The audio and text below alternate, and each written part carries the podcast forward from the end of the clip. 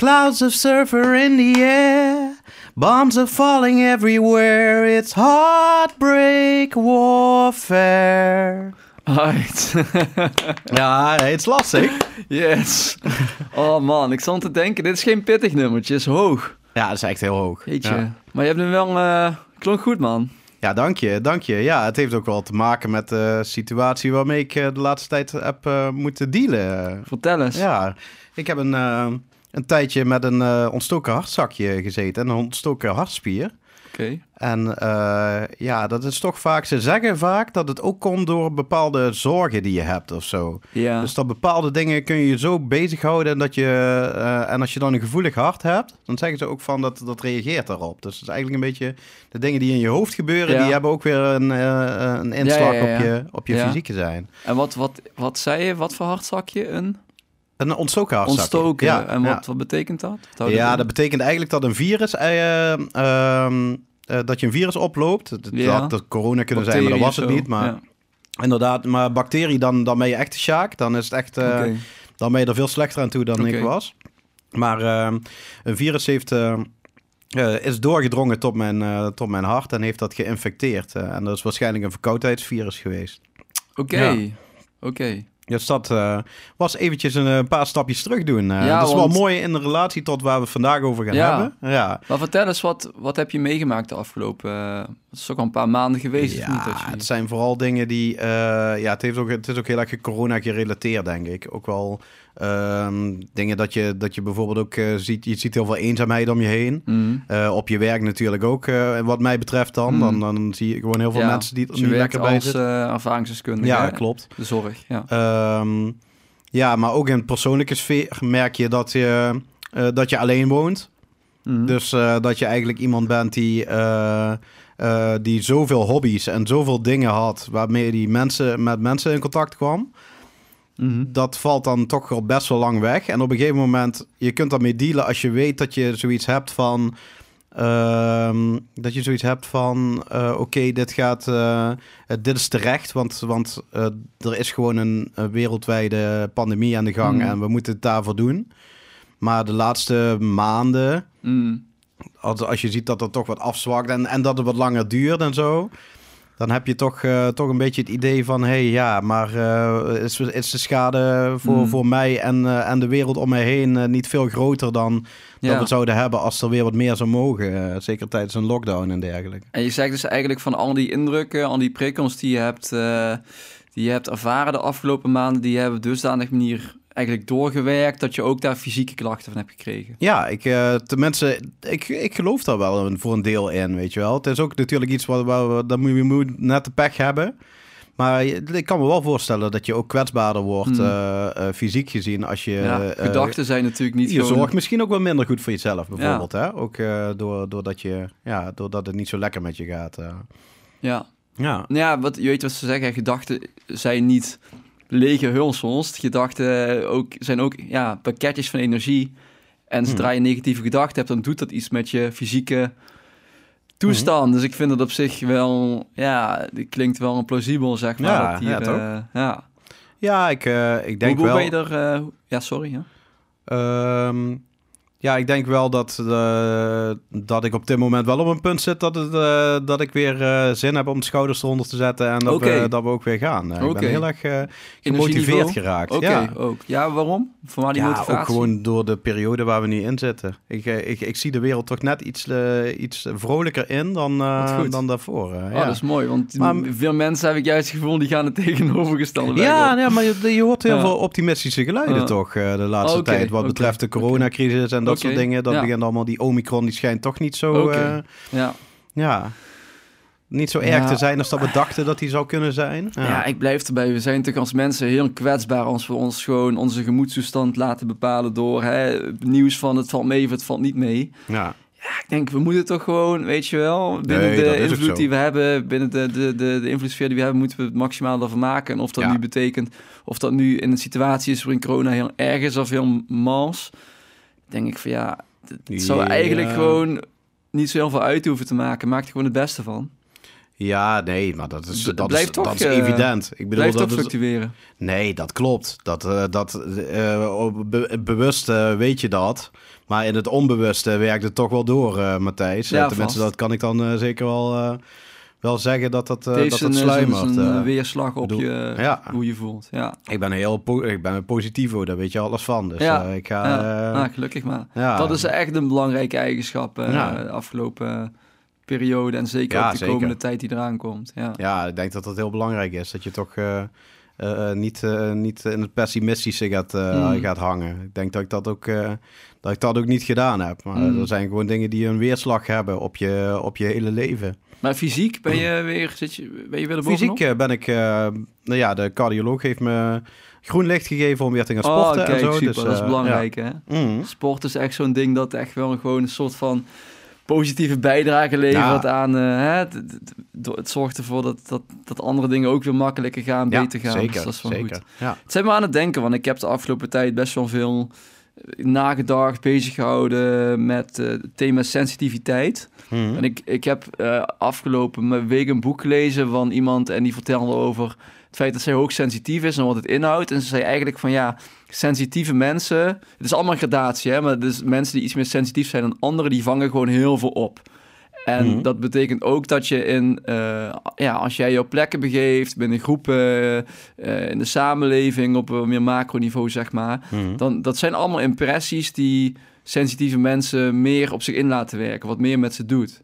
En nu ik jou zo hoor praten, denk ik van ja, misschien zit daar ook wel wat in. Dat je gewoon een bepaalde sensitiviteit hebt voor dingen die gebeuren. En dat dat, dat zich eerder bij jou vastzet, zeg maar, dan bij mensen die, eh, ja, die wat minder sensitief zijn voor hun omgeving. Ja. ik ben heel erg eh, bezig ook. Maar dat, dat is ook gewoon als je kijkt naar, naar de relaties die je hebt, hè, zoals met je ouders en dergelijke. Mm. Dan merk je toch echt, je merkt gewoon aan ze dat, ze dat ze bepaalde dingen nodig hebben die ze niet kunnen krijgen op dit moment. Zoals een knuffel of iets dergelijks, wat, eh, wat gewoon, gewoon lastig eh, wordt. En ik kan dan natuurlijk wel de regels aan mijn laars lappen en denken van, hé, hey, we doen het toch. Mm. Maar ja, het blijven ook gewoon eh, mensen in een kwetsbare leeftijd, Mm. weet je wel. En eh, ja, dat ook speelt dan ook wel mee. Verder Dus, denken dan alleen ja. dat. eh, Ik denk dat dat sensitieve punten, dat je dat wel geraakt hebt. eh, ja, dus dat zijn allemaal dan indrukken, zeg maar, allemaal informatie die, die Mhm. binnenkomt en die dan eh, ja, misschien toch de emmer deed overlopen of zo misschien. Ja, dat zou goed kunnen, ja. Ja. ja. want dat is natuurlijk wel eh, zo als je daar eh, gewoon iedere dag mee bezig bent, al op je werk, maar ook eh, eh, in je vriendschappen en dergelijke, ben ik ook de sensitieve persoon. eh, ja, dan, ja, dan op een gegeven moment eh, zegt, zegt misschien je lichaam ook eventjes van, hé, hey, eh, het is allemaal iets too much. eh. Ja. Ja, ze aan het denken. Dit zijn ook wel dingen die mij, die mij bezighouden. Vooral het feit Mhm. dat, je, dat je heel vaak gewoon dingen voelt. En ja, het is een beetje moeilijk te duiden misschien. Maar dat ik denk van ja, ik, ik voel op sommige momenten zoveel dingen. Dat ik me Mhm. afvraag van, heeft dat misschien ook niet te maken met een soort van... eh, hogere sensitiviteit of zo, weet Mhm. je wel? Dat, dat je, je zoekt toch ergens een verklaring in van... oké, hoe kan het zijn dat ik bepaalde dingen wel heel sterk voel... waarbij andere dingen heel makkelijk van zich af laten vallen? Want Ja. dat idee heb ik vaak. Ja, En, nee, eh, daar ben ik ook vaak wel, ik ben er vaak wel jaloers op, op mensen die, eh, die heel makkelijk zijn. eh, maar dan denk ik ook bij mezelf van eh, hoe gemakkelijker eh, je eh, dingen kunt eh, op een nonchalante manier dan vaak kunt Mm.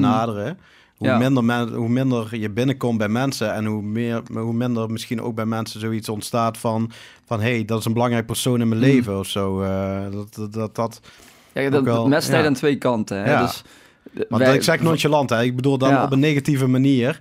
Eh, je hebt natuurlijk ook dingen van je af kunnen laten glijden die heel positief voor je kunnen werken. Die jou juist ook sterker maken als vriend of als... eh, Ja, maar dat, is, eh, dat is, heeft ook wel heel erg te maken met het onderwerp waar we vandaag over gaan hebben. mhm, ja, We gaan het hebben over... zelfhulp. Ja, waar Ja. kwam dat vandaan eigenlijk? Ja, ik had... eh, ehm, dat, het, het- ja, ik heb natuurlijk een tijdje stilgestaan. En, en volgens mij kwam jij met het, eh, met het onderwerp zelfontwikkeling. Of eh, ja, ontwikkeling, persoonlijke ontwikkeling. Ja, ja. Ehm, en ik dacht bij mezelf, hé, hey, ik zit nu met mijn hartzakje een tijdje. Dus ik sta eigenlijk stil.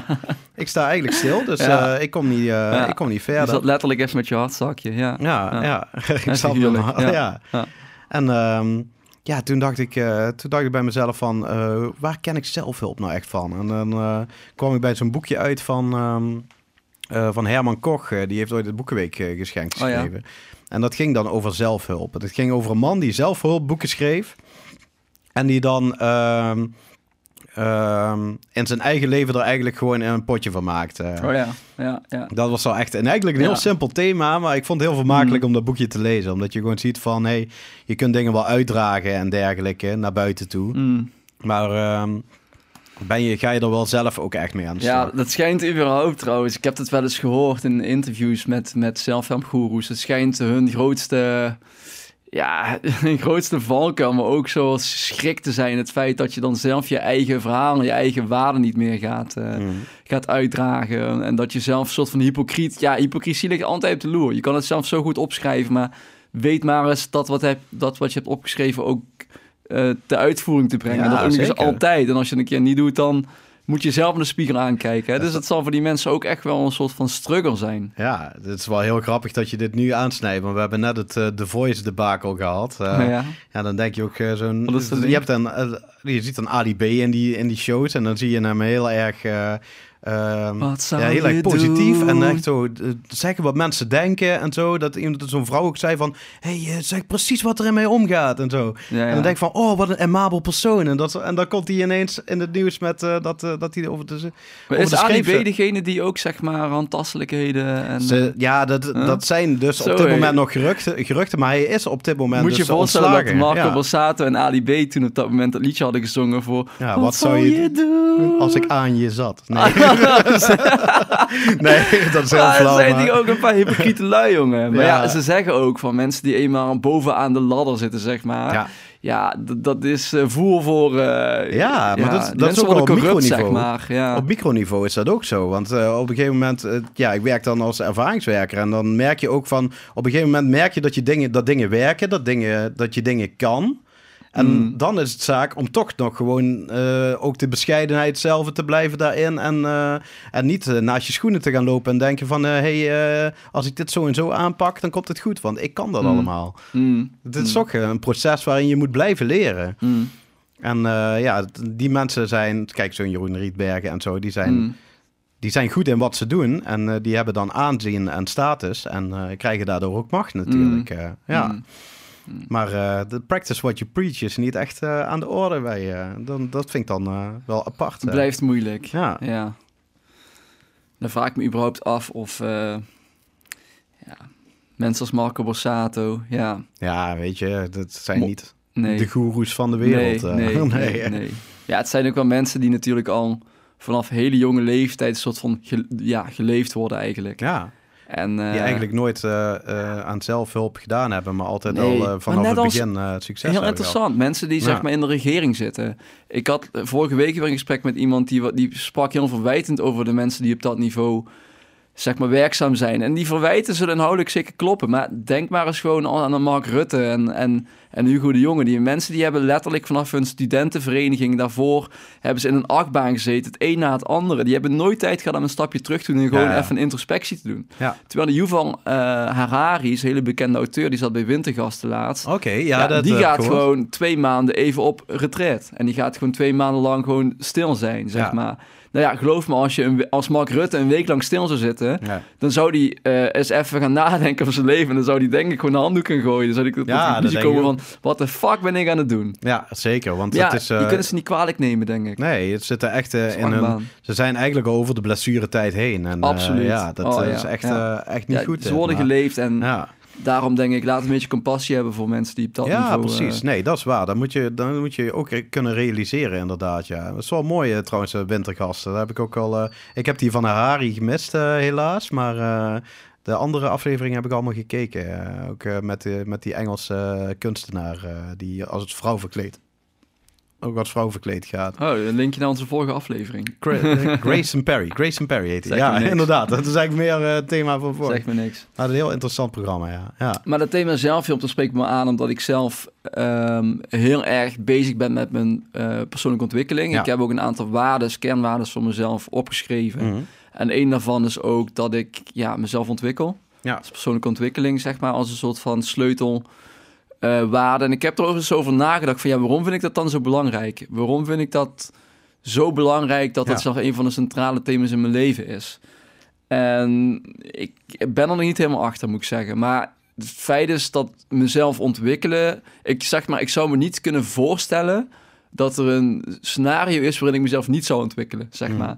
Mez- Mezelf ontwikkelen zit zo in mijn DNA, dat, dat, dat staat ik niet eens ter discussie. Het is niet eens in mijn, in mijn blikveld dat er ook een scenario is waarin ik mezelf niet zo zou ontwikkelen. Of in ieder geval niet proactief aan het stuur zou zitten van hoe ik mijn Mm. leven inricht. Dus- Ja, je hebt er wel tegen bij gezegd van... eh, luister Paul, ik eh, vind eigenlijk eh, helemaal dingen niet interessant... als ik er niet van kan leren en als ik er niet, Ja. niet iets aan heb, weet je Ja. wel? Zoiets als The Voice zou je niet snel kijken. Nee, Nee. nee. de, de, de, de- echt zeg maar het entertainment voor het entertainment, dat Nee. kan ik doen in het sociaal gezelschap. Maar als ik alleen ben, zal ik er nooit voor kiezen. Hm. Ik vind dat wel een knappe eigenschap, want ik heb dat af en toe juist nodig... om eh, gewoon Om echt, jezelf eh, vooruit... om echt eh, naar televisie, naar iets Maar ja, dat is wel een van de dingen die tegen het hele, de, de ja, hele idee van zelfhulp, persoonlijke ontwikkeling wordt ingebracht. Hm. Is het feit dat, ja, wat voor motivatie ligt er nou onder? Is het omdat je uit positieve motivatie echt wil werken aan een soort van betere toekomst, beter perspectief? Ja, ja. Of zit er ook weer een negatieve motivatie onder omdat je jezelf niet goed genoeg vindt? Ja, precies. En dat is, eh, dat is inderdaad vaak... Ja, dat zie je ook met lijnen en dat soort dingen. Dat, dat heeft daar ook allemaal mee te maken. Wat Eh, voor lijnen? Witte ja. lijnen? Je wist wel wat ik bedoelde. Ik zag je ogen en ik dacht van ja, die, die gaat nu een grapje maken. Ik, we voelen dat meteen aan. Nee, maar het lijnen inderdaad, nee, het lijnen wat ik nodig heb, weet je wel? Ja, ja, ja, ja, ja. nou ja, ik kan kijk, de luisteraar niet zien, maar Paul, je ziet er prima fit uit. Ah, eh. gelukkig. Kijk, maar dan baseer ik je weer het, het, feit van jouw oordeel. Dat, dat zie ik dan als iets van: oké, ik hoef niet per se heel veel aan mijn gewicht te doen of Mm. iets dergelijks. Ja. Of je kunt iemands oordeel eh, denken van: Ja. hey, hey, ik wil er toch beter uitzien Ja. voor die en die en voor die en die die daar wat van vinden, weet je wel? ja. En dat is natuurlijk ook: eh, is het naar binnen gericht of is het naar buiten gericht? Eh, Als jij jezelf ontwikkelt, hè, ja. wat voor drijfveren liggen daarachter? Ehm, dat heeft vooral te maken met mijn eh, relaties en contacten die ik heb. Ja, ook uh, ik, ik, merk dat ik het uh, ook, ja, voor, voor mijn gevoel ook best wel veel over mijn werk heb. Maar ja, dat, daar, doe, daar gebruik ik dat ook heel veel in. Uh, de persoonlijke contacten, maar ook in mijn omgeving, om, om een betere vriend te zijn. Dat merk ik de laatste tijd heel erg. Van hoe kan ik nou er beter zijn voor mijn vrienden, mm. bijvoorbeeld? Hoe kan ik, uh, en een van die dingen is dan uh, luisteren en present zijn als iemand aan het praten is en zo. Dat je ook echt gewoon die connectie maakt, weet je wel. En dat heb ik in de laatste jaren wel echt een beetje proberen te ontwikkelen. Mm. Uh, ik denk dat ik dat, dat, dat gewoon het belangrijkste vind. Maar daarnaast vind ik het ook belangrijk. Ik, ik bedoel, kijk allemaal van die quizzen van Beat the Champions tot, uh, tot met het mes op tafel of per seconde wijzer. Dat soort, dat soort quizzen allemaal. Ook omdat ik en wil testen van hoe sta ik ervoor met mijn algemene kennis. Want ik vind mijn algemene kennis vind ik ook wel heel belangrijk. Gewoon echt het, dingen weten en het gewoon een, een, een soort van hoe zeg je dat? Ja, iemand. Um, ja, meer te weten van je omgeving en ook de dingen daarachter en zo. En, uh, mm. en waarin je leeft. Al is het maar Nederland of Europa of weet ik veel wat allemaal. Ja, en dat, dat vind ik dan ook vaak. Als ik naar steden ga, ga ik ook naar musea toe. En dan, dan wil ik wat leren over. En dan ben ik weer ergens geweest en dan voel ik me rijker of zo. Hoe zou je dat Cultureel. samenvatten als je dat in één woord zou moeten. Oh, in alles wat woord. je net zegt? Uh, of in een paar woorden? Wat is de kern? Ik denk zelfontplooiing of zo. Uh, Wat houdt dat in? Ja, um, uh, de dingen die leven in je... Nou, ik weet niet of het precies dat is, hè, maar de dingen die leven in jezelf en die jij belangrijk vindt en je passies... Uh, en en de, de mensen die jij belangrijk vindt, om daar meer, meer over te leren. En daar, dat beter te begrijpen. Zoals jij dingen beter wilde begrijpen, zoals je in het begin vertelde, wil ik, wil ik meer weten ook over, over dat soort dingen. En uh, ja, ook dat ik, ja, dat, dat ik me echt, dat, dan leef ik echt. Zo zie ik dat echt. Want dan leef ik echt als ik bezig ben met de dingen om me heen. Uh, interesse toon in de mensen om me heen. Uh, interesse toon uh, in me laat verwonderen, laat ik het zo zeggen, door dingen die ik ervaar in Mm, het leven. Dus je kunt jezelf zijn op het moment dat jij ja. je met dit soort dingen bezig Ik denk dat ik mezelf wel daarin begin te vinden, ja. Mm. ja. En steeds meer denk van, hé, hey, die en die kwaliteit heb ik misschien ook wel. En die Mm. zou ik misschien wat meer toe kunnen passen of zo. En houd je ook bezig met zelfhulp? Ja, ik ben niet zo... Uh, definieer, ja, definieer anders eerst, wat is zelfhulp voor jou? Wat houdt dat in? Uh, zelfhulp is eigenlijk, uh, ja, ik vind zelfhulp best wel een lastig woord. Ik denk het zelf, um, voor mij heeft zelfhulp ten eerste ook, eh, ook gewoon heel erg een letterlijke betekenis. Want eh, ik heb gewoon te maken gehad met psychische problemen. Die kunnen ontstaan als je ehm, als ik te veel stress ervaar, bijvoorbeeld. Mm. Dus dan is het voor mij ook belangrijk om dat in het gereel te houden. Dus ik moet mijn grenzen aangeven. Eh, ik moet ervoor zorgen. Ja, ik moet helemaal niks natuurlijk, maar ik mag mijn grenzen aangeven. Ik mag ervoor zorgen eh, ehm, dat ik niet te veel eh, met allerlei dingen bezig ben die, die mij negatieve energie opleveren.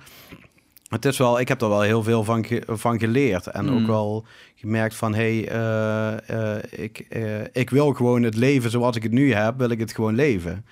En dat is een soort van status quo die ik graag wil behouden. Dus ik wil het leven dat ik nu heb, wil ik gewoon Ja. leven. Ja, wil ik gewoon kunnen leven. Ja, dat klinkt Wat raar, maar ja, het kan ook ineens weer zijn. Maar wat bedoel je met gewoon leven? Ehm, nou, voor mij was het leven niet zo vanzelfsprekend in die tijd dat het niet goed met mij ging. Dan, was het, eh, dan zat ik thuis en dan kostte alles mijn energie. Werd ik van alles bang, werd ik van alles moe. Ja. Eh, ik durfde niet meer zo de straat op. Ik raakte af en toe een beetje de weg kwijt in mijn, in mijn hoofd en eh, Ja. dat soort dingen. Dus ehm, dan is het wel heel lastig. Dan maakt het leven wel heel zwaar. En dat wil ik het liefste niet meer. En als het Mm. zo is, dan wil ik dat, het, dat ik het op tijd erken. En dat ik daar ook meteen op handel. En op, Mm. ervoor zorg dat ik, dat ik even een time-out neem voor mezelf. Mm. Ja. Maar dat is misschien voor mensen... Ja, ik heb het idee dat jij bent altijd wel bezig met ontwikkeling en dergelijke. En je hebt er altijd ook wel de ruimte voor, heb ik het idee. Mm. Maar bij mij zijn er een aantal perioden geweest dat ik echt eh, eh, pas op de plaats heb moeten maken. En er helemaal geen ruimte was voor persoonlijke ontwikkeling. eh. ja. Ah, dus, maar, dus voor jou is persoonlijke ontwikkeling zit op... Als je de Maslow-pyramide erbij pakt, hè, wat begint bij Mm. onderaan bij veiligheid en dat soort dingetjes... en eindigt bij zelfrealisatie, dan zit persoonlijke ontwikkeling... dat scha jij meer bij de bovenste, zeg maar. Ja, ja, ja, ja. ja, ik denk wel. Het bewustzijn van jezelf en wat jij nodig hebt. En ehm, eh, wat jij nodig hebt en wat jij graag wil in het leven. Maar oké, maar kijk, la, even kijken of ik het goed begrijp. Want jij zegt van, als je bezig kan houden met persoonlijke ontwikkeling, dan is dat iets, dan moet je er ruimte voor hebben. Maar bedoel je dan als jij psychische klachten hebt bijvoorbeeld, dat je dan geen ruimte hebt voor persoonlijke ontwikkeling? Is dat wat je bedoelt? Nou, ik heb geen ruimte voor de persoonlijke ontwikkeling die ik eh, in het leven zonder eh, of met die psychische kwetsbaarheid op de achtergrond eh, heb. Dus dat, maar wat, ja. wat dan als jij bijvoorbeeld bezig bent met, weet ik veel, met eh, pff, meditatie of zo. Op het moment dat jij last hebt van psychische klachten, is dat dan geen persoonlijke ontwikkeling? Of, Ja, natuurlijk wel. Je, maar dat heeft te maken met herstel. En dan ben je dus bezig met het herstel van je, ja, Ah, van, van, van hetgeen waarmee je op dat moment kan. Ja, ja, maar Ja. Op, op, jij, dus wil je eigenlijk zeggen dat op het moment dat jij dusdanig veel last had van die klachten, dat je gewoon het huis niet uit durfde praktisch, was er voor jou ook geen ruimte meer om überhaupt nog te werken aan verbetering? Eh, nee, ja, dan zit, dan zit je dus eigenlijk in een negatieve spiraal waar ja, je, op dat dan is, het, niet dan is het, ben je een eh. beetje overgeleverd aan... Ja. ja, aan je eigen angsten en je eigen... ah, ja, ik snap ja, hem. Ik, ik snapte meer zijn Ik denk dat angst ook wel iets is waardoor eh, persoonlijke ontwikkeling kan stagneren. Maar ook, bijvoorbeeld, ik, heb van, ik ben wel fan van Jan Geurts. Dus wel een aanrader voor de luisteraars Mhm. die hem niet kennen om dat eens op te zoeken. Maar hij zegt heel vaak van... de, de grootste kracht voor verandering en voor verlichting eigenlijk... om, om uit je shit te komen, is Mhm. pijn. En is ellende, zeg maar. Ja, Hoe zie je, hoe kijk jij het er tegenaan? Als ik ja zeg? ik denk wel dat als ik kijk naar... Als we het dan over persoonlijke ontwikkeling, Mhm. zelfhulp, dat soort dingen hebben... eh, dan denk ik dat, ehm, dat als ik die periodes van problemen en psychische problemen dan niet meegemaakt zou hebben... Mhm. dat ik dan waarschijnlijk me veel minder ontwikkeld zou hebben dan wat ik op dit moment eh, gedaan heb. Ik ben mezelf al echt, echt leren kennen daardoor. En ik ben ook een veel zachter persoon geworden daardoor, denk ik. Eh, Oké. Iemand die veel warmer is eh, dan, dan dat hij ooit was, voor, voor die periode. Heb je dat aan jezelf te danken of heb je dat aan professionals te danken? Voornamelijk. Ik denk dat ik dat voor het grootste gedeelte wel zelf heb gedaan, maar wel met ondersteuning van professionals. En eh, dat toch wel ook, eh, ook wel mensen zijn geweest die, eh, die met, mij, met mij naast mij st- stappen hebben ondernomen, eigenlijk, Mm. eh, met mij. En eh, ja, dat, eh, dat, dat, dan komen we toch weer terug bij de omroep. Hè? Alles, eh, alles is terug te, Ja. terug te leiden tot de omroep. Ja, waar jij vrijwilliger eh ja, daar bent ben ik. ja, dat heeft me wel. ja. En, en het Wat contact met met name mensen. in de omroep? De vaste structuur of, of de, de, hoe leuk het werk was? Of wat, wat was hetgeen? Vooral de dat mensen. De sfeer. en mensen de- ja. bezig zijn aan iets met, met anderen. Ja, ik denk dat dat mij. Dus toen wij elkaar leerden kennen, toen zat je nog best wel een moeilijke tijd. ja, inderdaad. Dat is echt. Ja. Wist ik toen eigenlijk helemaal niet. dat zag je Nee, in de nee, nee. ook, eh, in het begin waren wij. eh, ik denk dat wij in het begin ook niet zo, eh niet zo klikten als wat we de laatste Hmm. tijd doen. Ja. ja. Het- Zijn we aan het denken, want ik zat voor deze podcast een beetje... Ik was even gedoken in wat, wat artikels en zo. En ik zat ook nog even naar Mark Manson te luisteren. Die heeft een van de ja, bekendste zelffilmboeken geschreven, als je het zo mag noemen. Mhm. Eh The Art of Not Giving a Fuck. Is dat de broer van eh, Charles Manson? Of, eh? Volgens mij niet. Het zou wel verklaren waarom hij zo'n behoefte hadden met zelffilm bezig te zijn. ja, dat is inderdaad, ja. En wat hij eigenlijk zegt Ja. is van ja, zelffilm kan je helpen om van een 4 een 6 te worden. Of van een 6 een 8 te worden. Of van een 8 Mm. of 9. Maar als jij een 1 of 2 van 3 bent, dan kan het je niet helpen om een voldoende te krijgen, zeg maar. Om een 6 of 7 te Oké, worden. en waar ligt het aan dan? Nou, hij zegt ehm zelffilm kan helpen om kleine stapjes vooruit te zetten. Hmm. Maar de belofte van de, van de zelffilmindustrie, zoals hij het zegt, is vaak... kom naar dit seminar en je wordt een... eh, en het verandert je leven. Of Ja, ja, ja. lees deze vijf st- eh, acht, eh, stappen om gelukkig te worden. Of doe deze drie dingen en je leven zal er vanaf morgen beter uitzien. Weet je wel, zulke, zulke beloftes. En hij maakt eigenlijk een aanklacht tegen die klassieke zelfhulp Ja. eh. En hij heeft met zijn Subtle Art of Not Giving a Fuck juist een soort van alternatief geboden. Ja. Waarmee jij eigenlijk zegt van ja, als jij echt grote psychische problemen hebt, nou dan probeer vooral zeg maar eerst de hulp van een, eh, van een professional te zoeken. Probeer met een Mhm. professional zeg maar st- kleine stapjes te zetten om hè, naar een gezonde situatie te komen. Mhm. Ehm, en zijn boek is er vooral op gericht eh, dat hij mensen probeert te vertellen van ja, het gaat niet om gelukkig worden. Het gaat niet om, het gaat niet om eh, per se om, eh, weet je wel, eh, voel je dankbaar, voel je optimistisch, voel je gelukkig, voel je blij. Nee, dat, daar gaat het niet om. Het gaat juist om, zegt hij, eh dus best wel stoïcijns, probeer juist te letten of probeer juist aandacht te besteden aan problemen. Dus Ja. probeer juist aan de slag te gaan met problemen die je hebt. Hij zegt zelfs van, kies je problemen. Omdat Hmm. als jij je problemen niet kiest, dan komen allemaal kutproblemen zeg maar om de hoek en die, die overvallen jou. Ja, ja. Bijvoorbeeld omdat je in de trein gaat zitten en de stoelen zijn bezet. En dan zit je de Hmm. hele tijd eh, met je frustratie over dat, dat je niet kan zitten. Weet je wel, hele kleine dingen die gebeuren. Mhm. Rijke mensen bijvoorbeeld, die eigenlijk allemaal ja, verwaarloosbare problemen hebben. Die kunnen om de meest pietluttige dingen kunnen ze helemaal over de zeik zijn. Ja, terwijl arme mensen, die hebben wel ergere dingen om zich terug over te maken. Nee, dat klopt. Maar ik heb dan ook zo'n idee van wat je net vertelde van die eh, eh, vijf dingen om gelukkig te worden, bijvoorbeeld. Hè? Is, het er ligt ook een beetje bij de vraagkant. Hè? Wij willen allemaal veel te snel, want wij willen eigenlijk zo snel mogelijk willen wij, die, eh, willen wij dat geluk vinden. En het is gewoon heel lastig Ja. om die, die, die, die kleine sporten van de ladder, kleine stukjes te klimmen. En eh, niet eh, met van die grote sporten waar je helemaal je been moet buigen om erbij te komen. Ja, ik, ik, ik wil dan nog eens, ik wil nog één stapje dieper gaan. Want Mhm. je zegt inderdaad van dat eh, we willen allemaal zo snel mogelijk gelukkig worden. Maar waar komt dat vandaan? Waarom willen we dat? Mhm.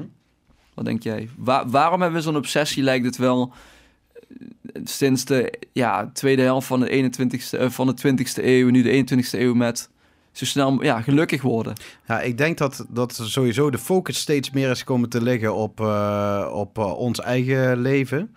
En niet het leven in het hiernamaals. Eh, je hebt toch, als, je, als je gelovig bent, dan is dit leven eigenlijk een soort van test waarin je moet zijn voor anderen en je goed moet gedragen en dat soort dingen. En dan kom je in de hemel. En nu hebben we eigenlijk zoiets van tijdens dit leven willen wij bepaalde dingen bereiken die goed zijn voor ons, want je leeft maar één keer. Ik denk dat dat eh, een belangrijke drijfveer is voor mensen om, eh, om het geluk te vinden.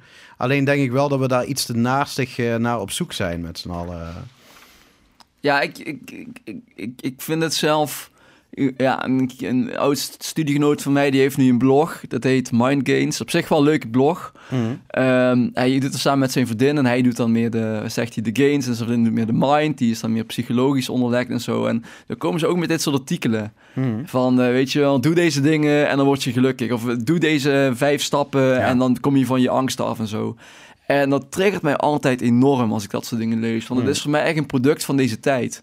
De hele Instagram-cultuur, mooie foto's erbij. En eh, het Ja. zit helemaal, ze zitten ook helemaal vast met die blog in het paradigma dat het probleem veroorzaakt in mijn ogen. Namelijk die Instagram-cultuur. Jezelf continu moeten laten zien. Jezelf continu hè, vergelijken met anderen. En als je dan voor jouw gevoel even niet eh, het succes hebt dat 1 op de 100 eh, eh, Instagrammers die, die toevallig voorbij komen wel hebt, hè, dan heb je er over 1 op de 100. Ja. Maar dan ga je jezelf daaraan meten en dan ben je natuurlijk niet hetzelfde als die persoon.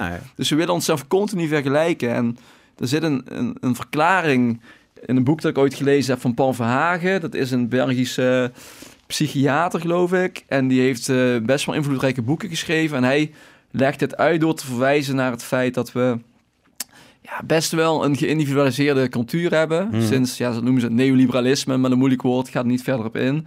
Maar sinds de jaren tachtig, zeg maar, van de vorige eeuw, dat er een heel erg nadruk kwam op het individu. Ja. Van, je moet het zelf eh, eh, redden. Ja. Je moet zelf je eigen succes maken. Mhm. En als je niet succesvol bent, ligt het aan jou. Ja. En hij zegt van ja, er zitten oorzaken van waarom mensen zo bezig zijn met gelukkig worden in die tijd. En het feit dat die cultuur zo is doordrongen in nou, de huidige generatie, zeg maar. Mhm. Er zijn twee dingen die eigenlijk bij mij opkomen. En dat is ehm, eh, dat ik denk dat eh, tegenwoordig, als je het hebt over die influencers en eh, Instagrammers en zo, die maken zichzelf eigenlijk een soort van nep-ervaringsdeskundige, weet je wel. Ik weet wel en ik heb heel veel volgers, dus ik zal het wel allemaal goed Mm. weten. En dan kom je toch weer terecht bij dat, bij dat idee van de macht krijgen. Eh, zonder, zonder dat ze daar enige opleiding of zo voor gedaan hebben. Ze zijn helemaal ze zijn self-made.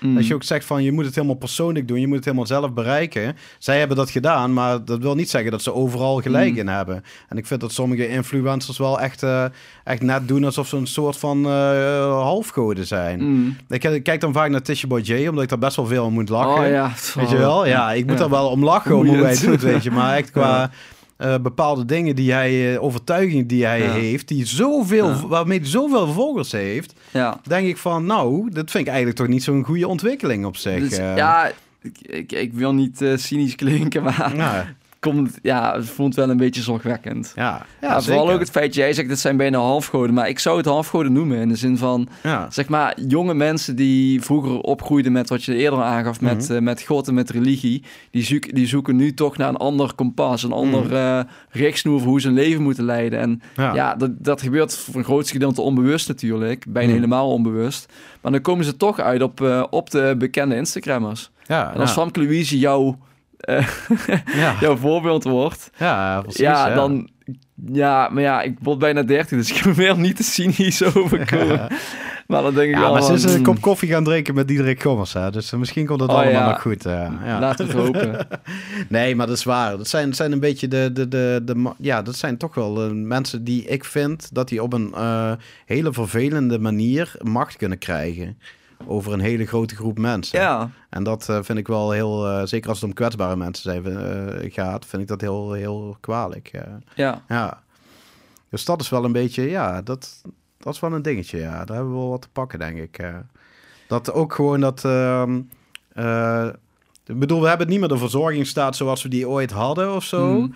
Maar we merken wel dat bepaalde dingen uit een verzorgingsstaat staat het samen eh, idee dat dat ook wel heel Mm. belangrijk is. En dat individualistische van Ja. jij moet jezelf, eh, ja, dat ben je, dat, dat Je moet jezelf helpen. Ja. Je, je, je- moet beginnen met jezelf te helpen. Daarna moet je succesvol worden. Mhm. En als dat niet lukt, dan is het jouw eigen schuld. En Ja. dan ben je mislukking. En dat En ik- is een beetje de tijdsgeest waar we nu in zitten. En het hele idee van gemeenschap en de groep en we helpen elkaar. Mhm. Dat, Ja. dat is een, een soort van verhaal dat, dat heel veel ja, experts nu heel vaak roepen van de groep.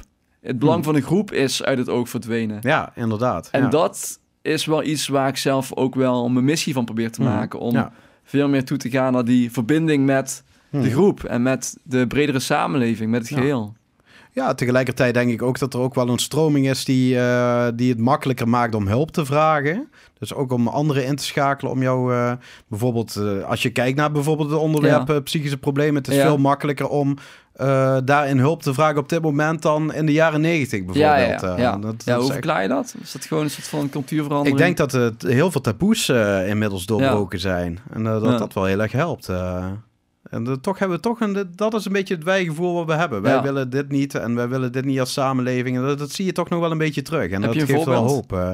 ja, als je kijkt naar het hele MeToo gebeuren, hè? Het, eh, eh, het feit dat, eh, dat eh, vrouwen eigenlijk eh, gelijk zijn aan mannen. En dat, Mm. eh, dat wij als mannen niet, eh, niet zo. eh, ehm, ja, die, die, die macht over een vrouw moeten willen hebben en dergelijke. Of, of bepaalde traditionele rolpatronen of dat soort dingen. eh. Mm. Ja, dat vind ik wel een hele mooie doorbraak. eh.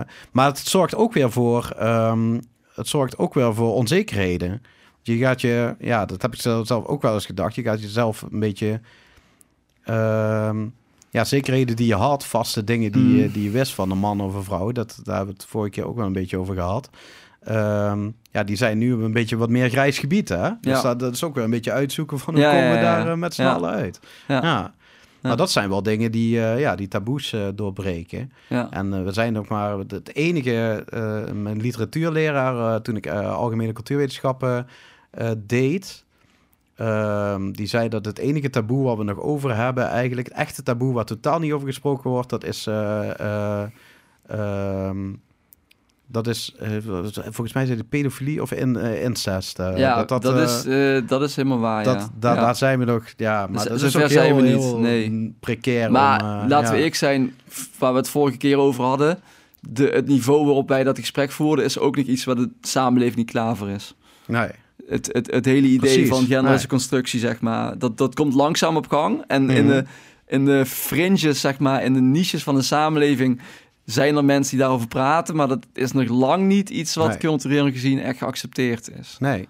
En dat is ook, eh, ik las laatst een, eh, inderdaad ook een, eh, een artikel over de Roze Kameraden. Dat is de supportvereniging van Feyenoord voor Oh ja, een homoseksuelen en, Mooi. en andere LHBTQ. ja, het is al IGBQRST. Precies, ja. ja. Ehm, ja, toen werd er gezegd van ja, maar het zou toch. eh, het zou, eh, dit, is, is, gewoon om aandacht vragen Mm. en dat is gewoon een beetje aanstellerij. Mm. En dan denk ik bij mezelf van ja, maar is er dan draagvlak voor in een supportersvereniging voor homoseksuelen toe te laten? Als je daar, Mm. daar een beetje gedraagt als, als de homoseksueel die je op dat moment, of ja, die je bent. Eh, is daar dan ruimte voor in zo'n supportersvereniging? Blijkbaar niet. Er is geen draagvlak voor. Mm. En daarom worden de andere partijen opgericht. Zo ja, kun je het ook ja, zien. Ja, ja, ja, En ik vind dat dat wel. eh, maar als je echt. Dat zijn echt van die dingen, hè? Van eh, als je bijvoorbeeld homoseksueel bent of iets dergelijks, dan, dan moet je het wel heel vaak zelf doen. Omdat je niet de contacten om je heen kunt. Nou ja, dat is Dan moet je jezelf wel Dat- ontplooien. precies. Dat is wel bijzonder. Het feit dat. En dan komen we toch bij die Maslow-pyramide waar we het eerder over hadden. Mhm. Ehm, ik denk dat zelfhulp toch vaak wordt aangedreven door noodzaak. Doordat mensen in een situatie zitten, eh, problemen hebben, zeg maar. Mhm. En die problemen dwingen ze om zichzelf te ontwikkelen. Ja. Eh, dat zie ik ook al bij mezelf en ik zie dat ook gewoon wel heel erg bij andere mensen. Iedereen heeft een verhaal en als je dan toch vraagt van oké, waar zat bij jou het zaadje? Dan Mhm. is het toch vaak een iets moeilijks wat ze hebben meegemaakt of, of iets waar ze mee worstelen. En op het moment dat, eh, dat je een soort van... Ja, de meeste mensen hebben denk ik toch een keer een soort van moment dat ze wakker geschud zijn van oké, ik, moet, ik moet mijn shit op orde krijgen, zeg maar. Mhm. Ja, en dan is zelfhulp denk ik een geweldige uitkomst. Mhm. En dan denk ik ook dat de hele... Ja, er wordt nog wel eens heel cynisch gedaan over zelfhulp. Maar ik denk dat het feit dat er zoveel aanbod is... dat er letterlijk tienduizenden boeken zijn die daarover gaan... Ja. dat je op YouTube kan kijken, miljoenen video's nu... dat, dat het overal binnen handbereik is. Dat is toch een geweldig gegeven. Ja, ja dat, is, eh, dat is ook zo. Ehm, het is eigenlijk een stortvloed aan eh, eh, wat, wat mensen ervan vinden. Maar je moet een beetje ook, ook je eigen weg daarin vinden van wat past bij jou. En dan vroeg ik me eigenlijk af net van... Hoe zit dat dan bij jou? Wat, wat, wat is het laatste wat jou als katalysator voor zelfontwikkeling heeft gewerkt? goeie vraag, joh. Laatste. Mhm. Of het laatste belangrijke ja, gewoon eh, echt tegen burn-out aanzitten. Ja, ja, Gewoon ja. heel veel fysieke klachten. Dat je, licha- dat je gewoon zoveel fysieke klachten hebt dat je Mhm. lichaam gewoon iedere keer aan de rem trekt, zeg maar. En op een gegeven moment eh, trekt het zo hard aan de rem dat stommel er vanaf komt. En dan weet je van oké, ik, kan, ik kan letterlijk niet anders dan dat ik naar mijn lichaam ga luisteren. En op Mhm. dat moment dan opent zich ook een kruidvat. Want dan, ja, dan, dan, dan openen zoveel nieuwe kansen en nieuwe Mhm. nieuwe openingen, vensters waar je op in kan springen, waar je op in wil springen, omdat je zelf ook wil veranderen. Omdat je weet van ik wil niet meer zo leven dat ik letterlijk altijd last heb van stress. Hmm. En ik denk dat dat vooral een, een katalysator is. Toch gewoon, ja, ook weer problemen ervaren, pijn ervaren. En die pijn die dwingt jou, zeg maar, om op zoek te gaan naar de opening. Ja. Ik denk dat de meeste mensen uit een negatieve motivatie in, eh, met die dingen vind, aanraking het, ik komen. vind het wel grappig om te horen dat jij eigenlijk hetzelfde proces door bent gegaan als, eh, ja, tenminste, eh, hetzelfde proces hebt weten af te weren als wat, wat ik heb meegemaakt daarin. Want ja, bij mij is het dan daadwerkelijk overkomen. Bij jou heeft het ook iets aangetikt, waardoor, Mhm. je, waardoor je denkt van, hé, hey, ik wil dit niet meer. Ik wil Ja. niet meer die stress Ja. die ervoor zorgt dat ik onderuit ga. Ja, ja. Ja echt, eh, ja, echt eh, de, de, de drang of ja, de bittere, het, ervaren als een bittere noodzaak. Hmm. En het is heel leuk hè, als jij in een Maslow-pyramide wat hoger zit en je kan het puur doen vanuit zelfontplooiing en je basis is op orde. En ja. weet je wel, dat is leuk, maar dan, dan ga je misschien van een 8 naar een 9 en dan is het, dan is het prima. Ja, ja. ja. Eh, dan, dan wordt zelffilm denk ik ook iets wat een soort van zingeving biedt. Hmm. Maar voor andere mensen is het dat noodzaak en ja. Eh, ja. is het eh, de eerste stap om, eh, ja, om, om, om, om, om zichzelf te kunnen overstijgen en vooral een problemen te kunnen overstijgen. Hmm. Nee, maar niet, het moet nooit geboren zijn uit waar we het eerder over hadden. Ik kijk op Instagram dat andere mensen gelukkig zijn. Hmm. En ik ben dat niet, want dan begin je al met een achterstand. Ja, ja, en zeker. dat is ook wel waar Mark Manson, die ook het eerder over had, heel erg beklag tegen doet. Van, Hmm. Het mag nooit zo zijn dat jij eh, je- jezelf niet goed genoeg vindt. En dan omdat je jezelf niet goed genoeg vindt, heel hard gaat rennen om maar op hetzelfde niveau te komen als anderen. Ja, ja. Terwijl dat is wel de valkuil van... Ja, als je het mij vraagt, Tony Robbins en Michael Pilarczyk en dat soort mensen die... Ik heb, ik heb het boek van Michael Pilarczyk gelezen. Ik was net op het station, ik zag het weer Hmm. liggen. Van Master Your Mindset. En ik kan er niks aan doen, maar het begint gewoon met zijn eh, verhaal. Ik ben nu, ik was niet gelukkig, ik ben nu gelukkig. Ik kan ieder, eh, ieder jaar twee maanden mijn bodem Portugal een beetje rond eh, liggen te zeilen. En jij Hmm. kan het ook worden door deze dingen te doen. Nou, Ja, en dan moet ik Mark mensen toch wel gelijk geven. Dit is niet de, Nee. de, de zelfhulp waarvan ik denk dat de wereld het nodig heeft. Nee, dat is ook zo. Ik denk ook dat, dat, dat het gewoon heel gevaarlijk is. En dat die, die mensen dan ook weer kunnen werken als een soort van katalysator voor teleurstelling juist eh, bij mensen. Van nee, het is me niet gelukt. Ja. Ik heb dat boek van Ja. hem gelezen, maar Ja. eh, ik kom er nog... Hey, of- ja, ik of- ben een sukkel. eh. Ja, ja. Ja.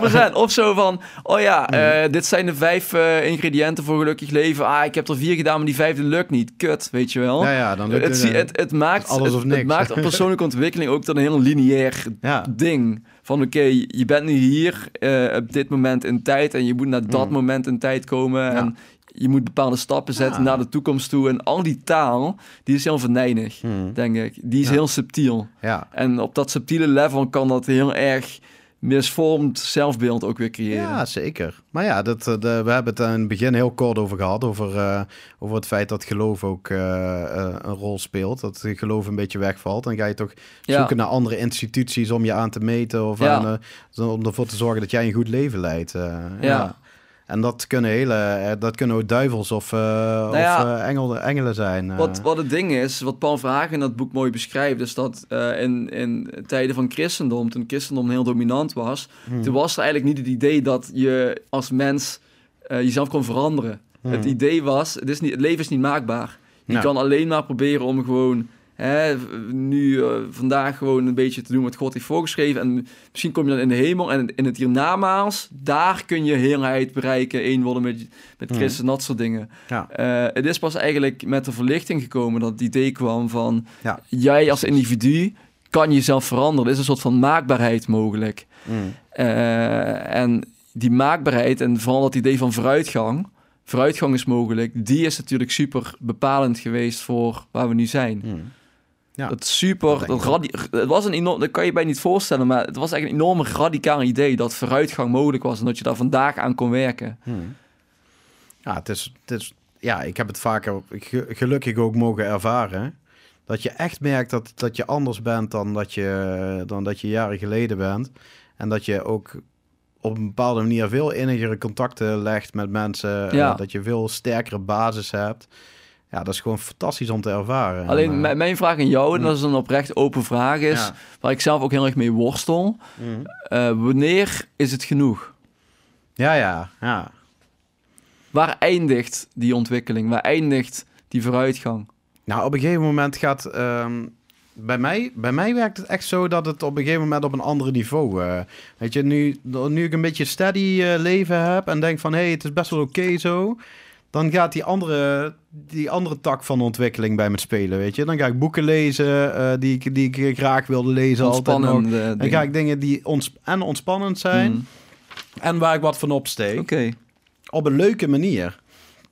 Omdat ik op dit moment misschien niet de eh, problemen meer ervaar die, eh, die, ik, die ik voorheen had. Dus zou je dan zeggen dat je een soort van basis hebt gecreëerd? Een goede Ja. basis?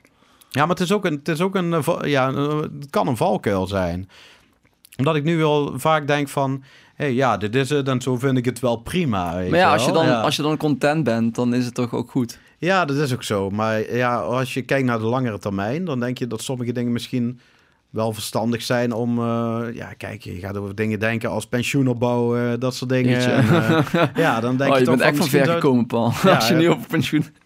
Ja, Over je pensioen... Pensioen is echt zo'n ding... Wow, dat Mhm. is echt een ding waar je druk over maakt... als je echt gewoon niks meer hebt... en niks anders meer hebt om je druk over te maken. ja, nee, precies. Ja, ja, ja. Ja, Fucking 40 jaar in de toekomst. ja, ja, zeker. Nee, want dat is ook zo. Maar ja, het begint toch ergens, hè. En, eh, Het is wel jaloersmakend als, je, Ja. als dat je, je shit Ja, is. dat is erg, hè. Sorry, ik voel me bijna een soort van... eh, Maar het is wel knap, want dat, dat geeft nogal aan, wat ik ook net aangaf, dat je gewoon echt van behoorlijk ver bent gekomen en dat Ja. je hier niet bent.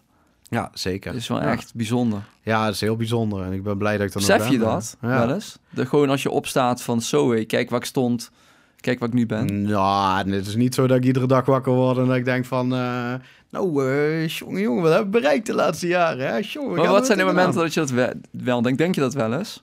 Ik denk dat wel eens. Eh, ja, maar het, het ligt toch weer op de loer dat je op een bepaalde manier naast je schoenen gaat lopen. En dat... eh, en dat, daar- Ja, daar ben ik altijd ja, heel is- waakzaam voor. Want daar ja. ben ik wel heel gevoelig voor. Ook als veel, mensen tegen mij zeggen van... hé, hey, dat heb je goed gedaan of zo. Ehm, Waarom ben je daar bang voor? Wat, wat zou er mis mee zijn als je naast je schoenen zou lopen? ja, dat ik dan misschien een minder leuk persoon ben of zo. Eh, dat ik ja, toch een beetje ijdel en... eh, Dus dat je ook in sociale context gewoon niet meer zo aardig wordt gevonden. Nee, precies. Terwijl het eigenlijk... eh, ehm, terwijl het eigenlijk helemaal niet nodig is. Want het is echt niet zo dat iedereen eh, heel vaak tegen mij zegt van... hé, hey, eh, wat heb je bereikt? Toen jij dat zei, Mm. toen dacht ik van... hé, hey, dat vind ik eigenlijk wel fijn om weer, Mm. weer te horen. Ook ja, nu in de coronatijd hoor je toch ook minder op je werk. Mm. Eh, eh, je hebt minder bijeenkomsten met elkaar waarop verteld wordt van... hé, hey, jullie Mm. zijn goed bezig. En dan werd er altijd zo'n praatje gedaan van... eh, hey, eh, Paul, je hebt eh, dit en dit gedaan dit jaar. Bedankt daarvoor. En Mm. eh, wat goed dat je dat... eh, Mm. gedaan hebt, dan vind ik het juist wel leuk om af en toe een complimentje te ervaren. Ook omdat je minder sociaal contact hebt natuurlijk. Ja. Ja. Dus dat was zeker, zeker niet erg dat je dat aanstipte net. nee. ja, ik mag wel ook wel, ja, ik doe, dit, ik doe deze podcast eigenlijk alleen maar om me beter te voelen over mezelf, eh, Matthijs. nou, werkt het? Lukt het?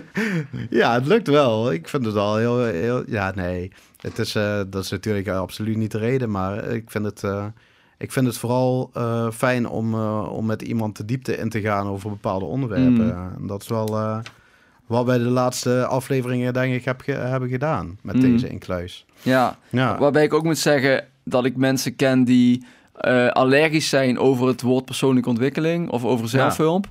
Eh, en ik heb vaak niet zo begrepen waar die allergie vandaan komt, dat het juist mijn, mijn, de kern is van wat ik Mm. belangrijk vind bijna. Ja. Mezelf ontwikkelen. Ja. Maar de afgelopen tijd ben ik er wel een beetje meer achter gekomen in de zin van, ja, mensen worden ook gewoon moe van het feit dat er iedere keer aan ze getrokken wordt. Mm. En Ja. hoewel dat voor mij en voor heel veel anderen misschien juist niet zo wordt ervaren, maar juist wordt ervaren als iets zo positiefs en moois, Mm. snap ik ook wel dat mensen af en toe het gevoel hebben van ja, we- weet je wel, wanneer is het nou, wanneer is het nou een keer klaar en wanneer Ja, is het nou een keer goed en Ja. iedere keer maar ook weer de vragen van oké, waar komt dit vandaan? Wat heeft dat te maken met, eh, met, eh, met, jou, met je eh, situatie vroeger thuis, zeg maar? En waar komt dit patroon weer vandaan? En Ja, hoezo heb je die overtuiging, weet je wel? Ja, kan je ook gewoon even je leven leiden, Nee, van. precies. Nee, maar ik denk ook dat mensen heel veel. ik merkte ook, merk ook dat mensen heel veel moeite hebben met het feit dat sommige mensen eh, komen bijvoorbeeld, dat, is de andere kant, hè. Sommige mensen die, eh, die leiden een bepaald leven en die hebben iets... eh, die hebben bijvoorbeeld een baantje, een simpel baantje ergens. En die vinden alles wel prima. Die gaan lekker zuipen in het weekend. Die, Ja. die hebben een dingetje. En er zijn andere mensen die daar dan vervolgens wat van vinden. Die, kijk, Ja. die komt toch niet verder. Ja. Weet je, en dan denk ik bij mezelf, ja, maar... Dat had je een keer meegemaakt, toch? Ja, dat had ik een keer meegemaakt Ja. inderdaad. Ja, dat iemand dat, dat, je, zei. Dat je, dat je in de kroeg stond, geloof ik. Ja, dat ja, weer- hebben we dat al eens tijdens de podcast besproken? Nee, dat zei je... Daar hadden we het vorige week over. Dat Nee, zei inderdaad, van, ja, ja. Kijk, neem eens even mee in het voorbeeld. Misschien Nou, kijk, voorbeeld. er, er was iemand en die werkte, die werkte op, een, eh, op een bepaalde plek. En die ging in het weekend ging die gewoon lekker, eh, lekker, zuipen. tanken. Tanken met zijn vrienden. Ouderwets. Ja, dat is, dat is zijn ding. En, Ja, eh, dat, zijn, dat zijn ding. en toen was er iemand van, eh, ja, eh, die zei van, ja, en ik heb een eigen bedrijfje. of ik ben bezig met mijn eigen Iemand die ontwikkeling in het bedrijf maar. van mijn vader. Ja. Of weet ik Ja. veel, dat soort dingen. En ik heb heel veel bereikt wat dat betreft. Ja, en die, die andere kerel, die, Ja. die, die, die komt nergens. En dat, ik zeg van, maar waarom heb jij daar zo'n probleem mee? Dat hij daar niet komt. Als hij dat toch verkiest. Ja, ja, daar heb je eigenlijk wel een punt. Eh, dan denk ik van, ja, maar... Waarom moeten we ons altijd meten aan anderen? We moeten altijd ja, ben ik beter zijn dan iemand ja, anders. Ja, ja, ja, ja. En dat vind ik zo jammer. Ik, Ja. ik, ik, ik ben een beetje, eh, zeg je dat, ambivalent. Ik, ik heb, als Mhm. ik het hoor, doet me aan twee dingen denken. Ten eerste, ja, sowieso. Weet je wel, het is niet... Het zit in, inherent geen waardeoordeel in als iemand zich niet ontwikkelt... of als iemand niet proactief Hmm. bezig is met zijn eigen ontwikkeling. Want iedereen ontwikkelt zich altijd, hè? Mm. Dus verandering is, is constant en mensen ontwikkelen zich altijd. Alleen is het vaak heel subtiel. We ja. hebben zelf helemaal niet in de gaten dat die verandering aan de gang is ja, zeker. zijn zich niet Ja. bewust van. Dus dat is één van ehm, het feit dat eh, er is ja niks mis mee dat iemand daar niet bewust voor kiest. Iemand, Nee. Als iemand gewoon zijn leven leidt en dan content is, dat helemaal prima. Mm. Aan de andere kant is er weer een, een, een tegenargument daartegen. Dus ik speel dan ook weer even advocaat van de duivel tegen ja, ja, mijn vertel, eigen vertel. punt. En dat is wat ik vorig jaar eh van iemand heb opgestoken. Die was daar best wel gedecideerd over. En ik heb er heel veel van geleerd. Hij zei eigenlijk van ja, jij moet als persoon, en dat sprak je ook mij aan, je moet je shit gewoon op orde krijgen. En hij noemde dat zo, je moet je, je map, eigenlijk je territorium van de wereld en van je eigen leven, moet je zo snel mogelijk op papier hebben staan. Omdat Mm. als jij weet hè, wat jouw onzekerheden zijn, dan ben je de ander niet mee te last. Terwijl als jij dan niet van op de hoogte bent, als jij geen inzicht hebt in wat jouw onzekerheden zijn en je hebt die niet opgelost, Mm. dan ben je anderen daarmee te last. Dan moeten anderen dealen met jouw onzekerheden. En dat vond ik een enorm eh, ehm, eye-opener. Mm. Omdat dat een enorm sterk moreel argument is om jezelf te ontwikkelen. En dat heeft mij ook echt wel heel erg aan het denken gezet. En dit is iets dat mij ook weer extra motiveert om mijn eigen shit op orde te krijgen. Zodat ik anderen niet meer te last ben. Want Dat. zo zie ik het ook. En ik heb het ook zelf wel. ehm dat was ook op een avond dat ik mezelf onzeker voelde. En dat ik achteraf erover na ging denken. En dat ik inderdaad dacht van ja, inderdaad, mijn onzekerheden op die avonden. Die waren nou, misschien in kleine mate. Maar da- daarmee was ik wel andere mensen minder. Ja, was ik een minder goed gezelschap dan wanneer ik die onzekerheden niet had gehad. Ja, ja, ja, zeker. Ja, maar ik denk ook gewoon dat dat- praten daarover ook wel gewoon heel belangrijk is. Zo aan de bel trekken als, er, als je iets niet meer alleen kunt, weet je wel. Van, Mm. eh, van echt, van... Vaak, het beste wat mijn collega's de laatste, het laatste jaar tegen mij gezegd hebben is van... hey Paul, je mag best met dingen worstelen, maar laat het ons weten. Dan kunnen Mm. wij jou misschien helpen of dan kunnen wij iets doen. Want vaak is het zo van, dat, dat ligt bij mij heel erg op de luur, dat ik het idee heb dat ik alles zelf moet doen. Omdat ik vroeger, eh, toen ik op de, eh, op de basisschool zat, toen, toen was ik degene die het wel wist. Mensen kwamen Mm. naar mij toe die, die- Ja. om, om te vragen van, hey, eh, hoe zit dat en dat? Het was een beetje een lopende encyclopedie van, Mm. van de klas. En later is, is het toch gebleken dat ik toch vaker om hulp moet vragen. En Mm. dat ik soms anderen ook nodig heb om, Ja, ja, ja. om iets voor elkaar te krijgen. Maar als ik dat niet bespreekbaar maak, dan, dan, dan wordt het een last inderdaad. ja, dan ja, wordt het een probleem. Ja. En dus het, het ding is, hè, en dat is ook een heel mooi zelfhulpboek, die zegt het heel mooi, De kracht van kwetsbaarheid van, ehm van Brene Brown. Dat is Ja, ook wel ja. een aanrader. Oh, jij Maar- begint er meer over. Mooi. Ja, ja, die, omdat ik, ik kwam die ook tegen van tevoren. Ik Ja. dacht van, dat is wel een hele goeie. Want dat boek zegt eigenlijk van, ja, je hoeft niet... eh, weet je wel, je, je hoeft niet eh, geen held te zijn in dingen. Je- Weet je wel, je kan super slecht zijn in dingen. Je kan Mm. echt verzaken, je kan echt een klootzak zijn. Of Hmm. zijn geweest. Maar stel je gewoon kwetsbaar op. Ja. Op het moment dat jij je kwetsbaar opstelt en jouw onzekerheden ook gewoon op tafel legt Hmm. en ze bespreekbaar maakt voor anderen, zodat het eh, niet meer per se een probleem wordt. Ja. Kijk, dan is het helemaal prima. Terwijl als jij allemaal frustratie hebt, hebt opgebouwd en je, viert die frustraties bot op anderen bijvoorbeeld, Ja, dan word je weer een probleem. Ja, dan, dan, dan moeten anderen weer mee dealen. En dan ben je anderen te last. Ja, nee, dat is waar. Ik denk dat dat een mooie En ik denk ook dat het, eh, dat het ook weer... We hebben het mooi over katalysatoren gehad. Dus ik dacht, eh, doe nog een keertje erin Hmm. erin. Het kan ook werken als een katalysator voor anderen... om ook kwets, zich kwetsbaar op te stellen.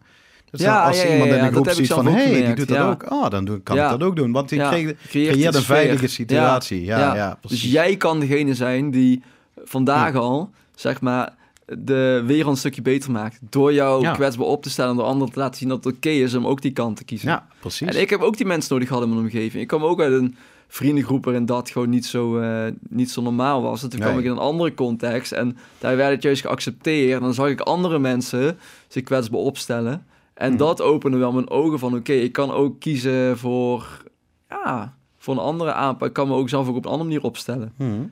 En dan merk je dat je zelf ook dat aan anderen kan laten zien. En zo verandert de wereld, doordat mensen elkaar goed gedrag laten zien. Ja, ja, zeker. Ja, ik, ik wil het niet goed gedrag noemen, maar in ieder geval Nou ja, mensen laten zien dat het oké is om ze zich kwetsbaar op te stellen, om, eh, om hun ja, onzekerheden te tonen. Hmm. Ja, helemaal met je eens. Ja. Dus zelffilm is een, is een wezen, als je het mij vraagt, iets eh, dat gaat over interactie. Dat niet gaat over jezelf, Nee. maar zelffilm doe je in, in interactie met anderen. Ja, dat zeker, ja. ja. Want eh, in jezelf kun je ook... Ja, ik heb ook eens een leraar gehad, die was heel erg... eh, ja, die wist alles, weet je wel. Die had alles uitgezocht en dergelijke. Ja. Maar in contact met, met anderen was die, vond hij vond hij het wel weer, weer moeilijk of zo. En dan had ik toch zoiets van... Ja, dat, dat vonden wij ook lastig. Een, een leraar die wel alles weet en die Ja. alles kunt vragen en dergelijke. Maar dat is leuk, hè? je kan heel veel kennis Ja. hebben. Kennis hebben is leuk. Ja. Dat had ik eerst, daar zag ik eerst heel veel energie in, in Hmm. kennis. Maar op het moment dat die kennis geen betekenis heeft in de interactie met anderen, dan heb je er heel weinig Nee, aan. nee, precies. Dat heb je ook hetzelfde met eh, eh, bijvoorbeeld eh, eh, bepaalde series. De- ik, ik keek heel lang gewoon dingetjes en, en of ik las boeken die, eh, die ik interessant vond. Hmm. En ja, maar ook, ook dat vond ik dan belangrijk om toch wel met anderen te delen, weet je. Ik Mm. ben ook alleen naar dingen op reis. En als je alleen bent, Mm. ga je vaak alleen op reis Hmm. eh, naar een stad of iets dergelijks. En dat is Mm. superleuk om te ervaren en ik kan ervan genieten. Maar uiteindelijk wil je dat toch in de interactie Mm. van... hey, ik ben in dat museum geweest of ik Ja. ben daar geweest. En Ja. iemand zegt van, oh, wat vet Ja. en eh, ik ben daar geweest. En, en we vinden ook, en dat is ook belangrijk... eh, we maken, als we over onszelf, over onze eigen dingen die wij belangrijk vinden praten... Dan maken wij gelukstofjes aan. Omdat je daar, de- ja, daar, daar word je... Daar word je blijkbaar eh, ja, heel vrolijk van als je over jezelf iets kwijt kunt. Ja. eh, ja. Ja, je merkt gewoon dat je energie dan gewoon doorstroomt. ja, inderdaad. Ja. Daar vind, ik, daar vind ik een podcast fijn. Maar het gaat mij niet om deze podcast. Het gaat erom dat je zoveel mogelijk plekken opzoekt... waarin je je vuile was op kan hangen, zeg ik altijd maar. Ja, ja, ja. Waarin je gewoon ja. eh, shit kan bespreken. En dat Hm. hoeft niet... ja, dat mag op allerlei manieren. Maar zoek een creatieve uitlaatklep. Ja. Weet je wel, zoek een... Voor mij is dat bloggen. Ik heb een blog waarin ik foto's... eh, ik ben Mhm. vorige vrijdag in Charleroi geweest. Voor Ja, de ja, lelijkste stad ter wereld. Eh, heb, ik, eh, heb ik een verslagje van gemaakt. Weet je wel, eh, daar maak ik foto's van. Die zet ik dan online. Dat is gewoon een manier om ja, jezelf uit te drukken. En dat is, ja, Mhm. zolang... Wat ze ook wel eens zeggen, depressie is het tegenovergestelde van expressie. Ja, dus mensen worden depressief als ze zichzelf niet uit kunnen drukken. Ja. En zolang je daar je best voor kan doen om manieren te vinden om jezelf uit te kunnen drukken eh, Ja. in relatie tot anderen, hè, dat is wel cruciaal. Dan denk ik dat, eh, zoals eh Dirk de Wachter zei, is een hele bekende Bergse psychiater die ook veel boeken schrijft over dit soort thema's. Hij zei van, ehm, eh, we moeten meer de psycholoog zijn voor elkaar in plaats van dat we steeds de psycholoog gaan opzoeken. Ja, ja, precies. Weet je, En dan kom je wel weer terug op het, eh, op het feit van eh, professionals, hè, waar we het over hadden. Eigenlijk, als jij zorgt dat je een, een veilig klimaat om je heen bouwt, waarin Hmm. je je vrienden kunt aanspreken over dingen van, hé, hey, ik zit hiermee of dat soort dingen, dan hoef je die professional niet te hebben. Mm, Dan heb je, dan heb Ja. je je eigen psycholoog inderdaad. Ja. Ja. Ja. ja, ja. Dat is wel mooi. En uiteindelijk is dat wel een mooi streven. eh. ja. Charleroi, mooie stad, hè? nou ja, oprecht, het viel me best wel mee. Ik- Ja? Dit is, Oké. eh, zijn er wel flink, eh, flink aan het werk om daar wat van te maken. Maar ja, dit is wel Ja. echt wel industrieel. Het is gewoon, ja... Het is sowieso Wallonië, weet je wel? Ja, ja. De ideeën die we hebben over Wallonië kloppen ook gewoon. Het is, Ja. het is gewoon terwijl je daar ook hele mooie natuur hebt juist, hè? Ja. dat wel, maar dat is dan en, weer eh, niet te danken aan de Walen. Nee, nee, nee, precies. Nee.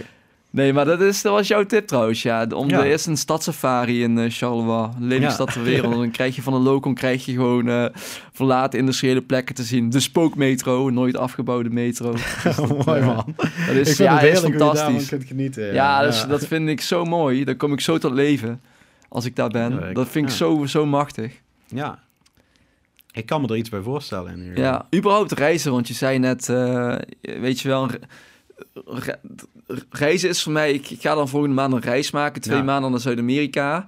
Ja, dat, is, dat vind ik zo machtig, weet je wel. Op het moment Mhm. dat je die backpack eh, kan, eh, kan, eh, kan omdoen en gewoon weg en gewoon geen plan, maar gewoon dingen ontdekken, weet je wel. Dan kom je gewoon tot leven. Ja. En dan merk je weer hoezeer dat wij mensen dat nodig hebben. Niet op de vaste plek, achter je vaste bureautje, die vaste pc, iedere dag gewoon eh eh, het deadline halen en dat soort dingen. Nee, dat is niet wat ons mens zijn maakt. Mens zijn zit hem in ontdekken. Die employ Ja. Dat woord zelfontplooiing, daarom vroeg ik daar eerder deze uitzending op door.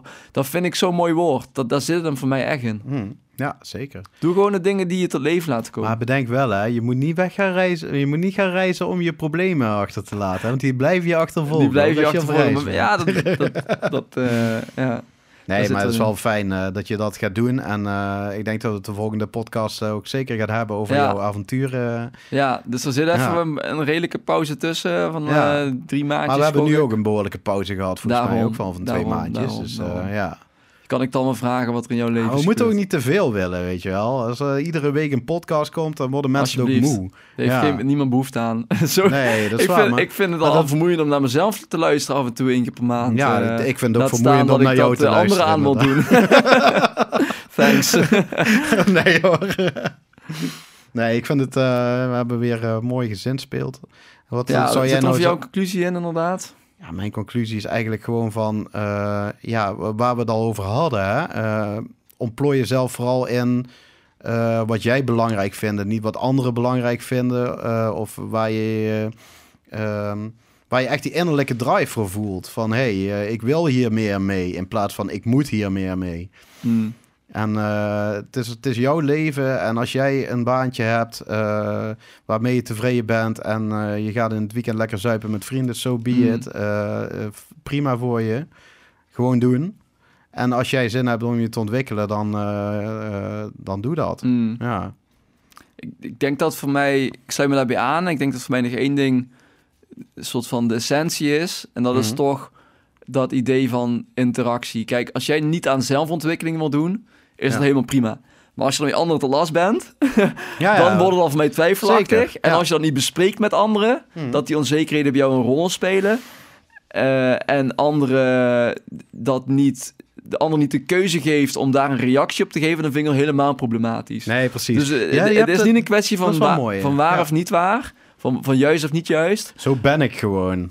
Ja, dat, Dat, weet je. Zo ja, ben ik gewoon. Nou ja, kijk, ja. zo ben ik gewoon. Het is ook wel zoiets. Het is heel ambivalent. Het heeft twee kanten. Het is aan de ene kant een hele mooie uitspraak. Maar als je daarmee soort van anderen laat weten van... ja, accepteer me nou maar gewoon en ook mijn shit... Hmm. eh, dan kan het ook weer heel erg eh, egoïstisch zijn. Nou ja, het, het- het- als die shit jouw shit blijft, is dat geen probleem natuurlijk. Maar als die shit eh, inderdaad gedeeld is met eh, de rest, dat de rest daar ook shit Precies. van ervaart. Als anderen... Ja. Nou ja, kijk... ehm, als, als het jouw shit is en je bent... Kijk, het begint bij zelfinzicht. Als het jouw shit Ja. is je bent er niet van bewust... en je kan ook niet met anderen delen, dan wordt het een probleem. Hmm. Als het jouw shit is, maar je accepteert het van jezelf... Hmm. en je bespreekt met anderen... en je geeft anderen de keuze...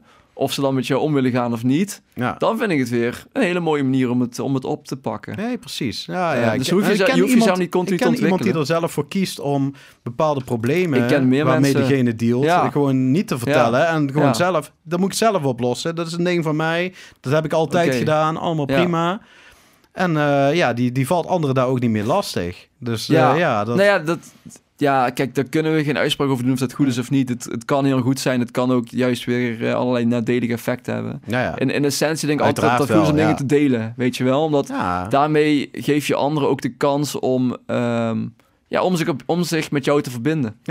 Nee, maar dat is helemaal. Want eh, wat jij vertelde van dat je dan een minder leuk persoon bent als je in de kroeg bent eh, of zo. Of dat je met vrienden iets gaat doen. Dat je dan gewoon ja, niet de vriend bent die zij ja, van jou omdat jij met eh, allemaal zekerheden Ja. zit te dealen wat anderen gewoon merken. Ja. Wat, wat bij jou resulteert in ofwel frustraties en, en, en je schiet uit tegen anderen. Of, eh, of, eh, of, of andere mensen is heel erg eh, in, eh, in zichzelf en durven zich niet uit te spreken. Mhm. En daarmee doen ze ook wat met de sfeer in een groep, weet Ja. je wel. Ja, zeker. Dus, Ja. Maar daarom zeg ik van, oké, het is gewoon een... Voor mij zelf veel persoonlijke ontwikkeling is gewoon iets heel moois. Ja. En je mag eraan werken. En het zijn dingen waar je met, met, met anderen over mag hebben. Mhm. En ik moedig altijd mensen aan om... Ik probeer mensen ook te enthousiasmeren om met dit soort dingen bezig te zijn. Om het gewoon... Ja.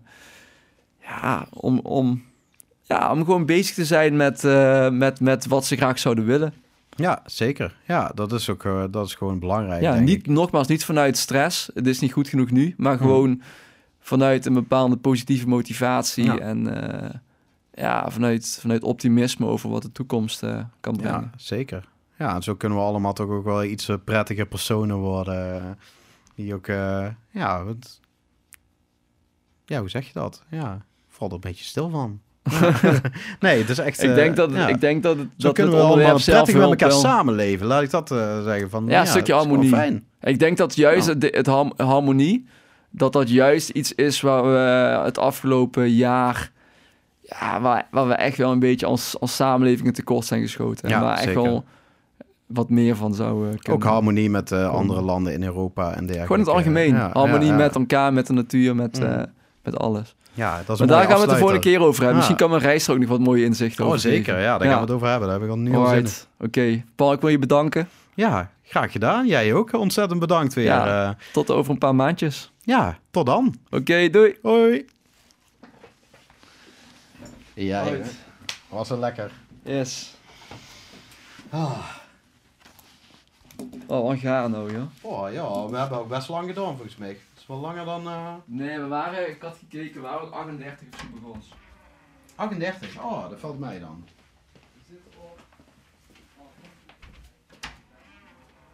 Hoeveel? 106.